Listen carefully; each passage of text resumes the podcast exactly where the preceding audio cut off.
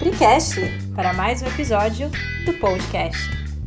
Aline, Pri, eu sinto culpa por não ter conseguido sentir emoções positivas na gestação do meu filho, pois eu estava vivendo uma fase horrível no casamento. Será que meu filho pode ter traumas por isso?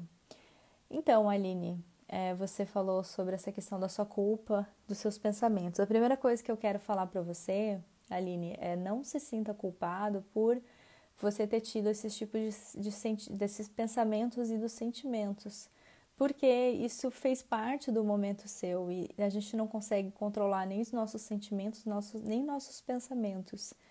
É, o seu filho, com certeza, ele não, ele não te culpa por isso.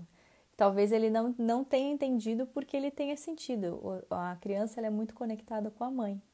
Então, Aline, é, o que mais agora você precisa fazer é você é, trabalhar essa afirmação. E uma coisa que é muito legal fazer, Aline, eu não sei quantos anos tem o seu filho, uh, se você até poder dizer para mim, é, existe um exercício muito lindo para você fazer para você voltar nesse tempo, nesse momento.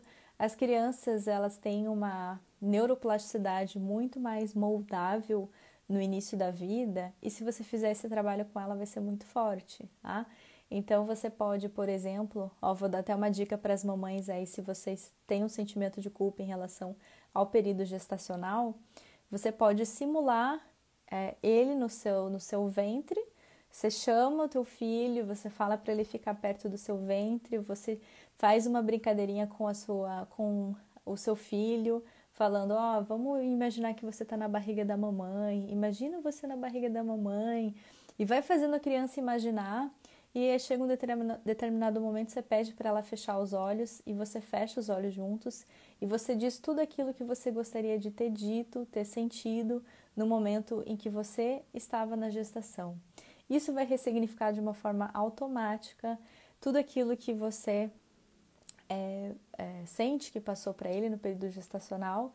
Lembre-se que a criança ela tem uma pureza muito forte e ela tem uma capacidade de neuroplasticidade muito mais moldável. Então, esse exercício de brincadeirinha, entre aspas, que você vai fazer já vai ressignificar fortemente essa relação que você tem, tá? Então, fica uma dica aí para todo mundo, para quem por acaso. E esse exercício que você pode fazer até, tipo assim, mãe adulta e filha com 20, 30 anos e sei lá quantos anos, você pode fazer esse exercício.